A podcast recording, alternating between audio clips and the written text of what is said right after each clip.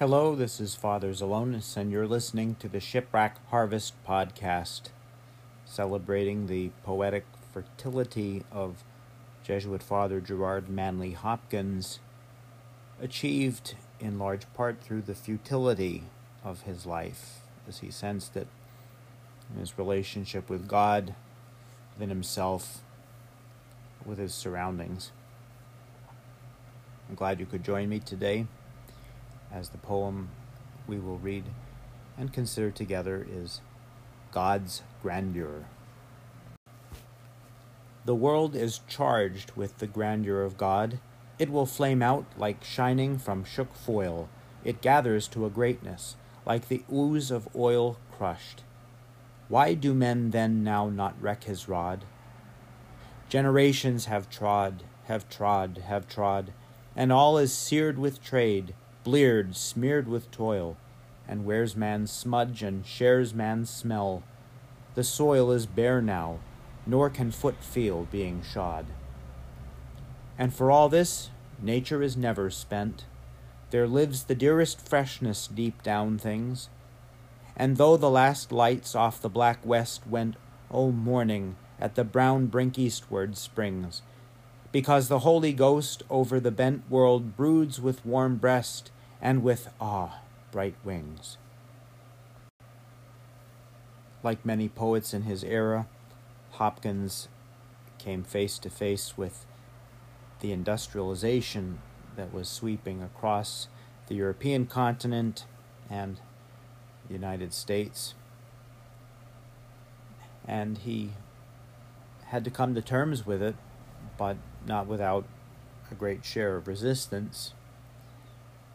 Hopkins preferred, through this poem, to look at, let's say, the positive, where God is present. And, of course, Hopkins was prone to see God's presence most keenly in the natural world. He would say it's charged with the grandeur of God, so the electrical image comes forth in fire, in glitter, shook foil, shining, and then turning to oil, a natural element, but an element readily co-opted by man for the sake of industrialization. Why do men then now not reck his rod? This is the hymn in question, is God referred to in the first line. To reck is to reckon, or to recognize, acknowledge. The rod, of course, a punishing or authority-bearing, more like it, authority-bearing instrument. The generations moving on from one to another, leaving their mark on the world, on the earth, and here not necessarily in a meaning-inspiring way, but in an exploitative way, seared with trade, bleared, smeared with toil. At the same time, the worker of the soil, the worker of the earth, is going to leave his mark in a good way, too, because creation is a participation. Work is a participation in the creative activity of God. So the world is going to wear the smudge and share the smell of the human person because we live and labor upon it. But in so doing, a fallout of that is the crushing of the destruction of our earthly resources. But Hopkins goes on to say that nature is never spent. There is always a renewal.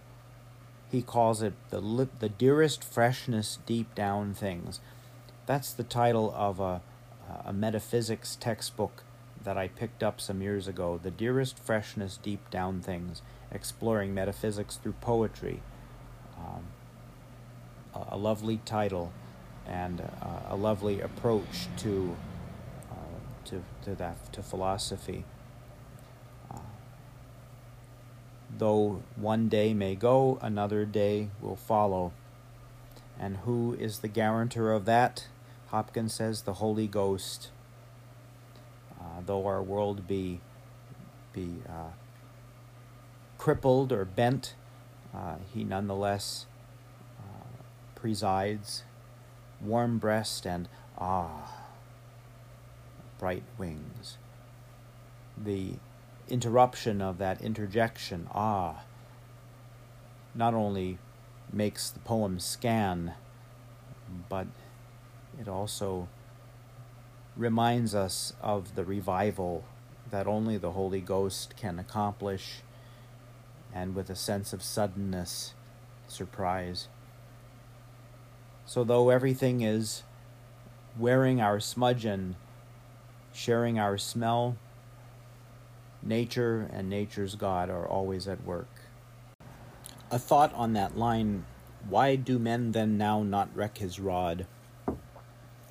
Idealism is, I suspect, a very common theme among poets. They are looking at, to quote that more recent proverb, they're looking at the way things are and are asking why, or rather looking at things as they could be and ask why not. Two sides of the same coin, I suppose. Why do men then now not reck God's rod? Why do we not shape up? This is one of many questions Hopkins asks in one way or another throughout his poetry. We've already looked at it once with Eustace Quidem 2S, Why Do Sinners' Ways Prosper? It's something that he won't get an answer to this side of heaven, neither will we. But it doesn't keep us from asking. It doesn't keep us from hopefully adjusting our own attitudes and behavior as we need to, the better to arrive at a response to that question. Thank you for listening. God bless you.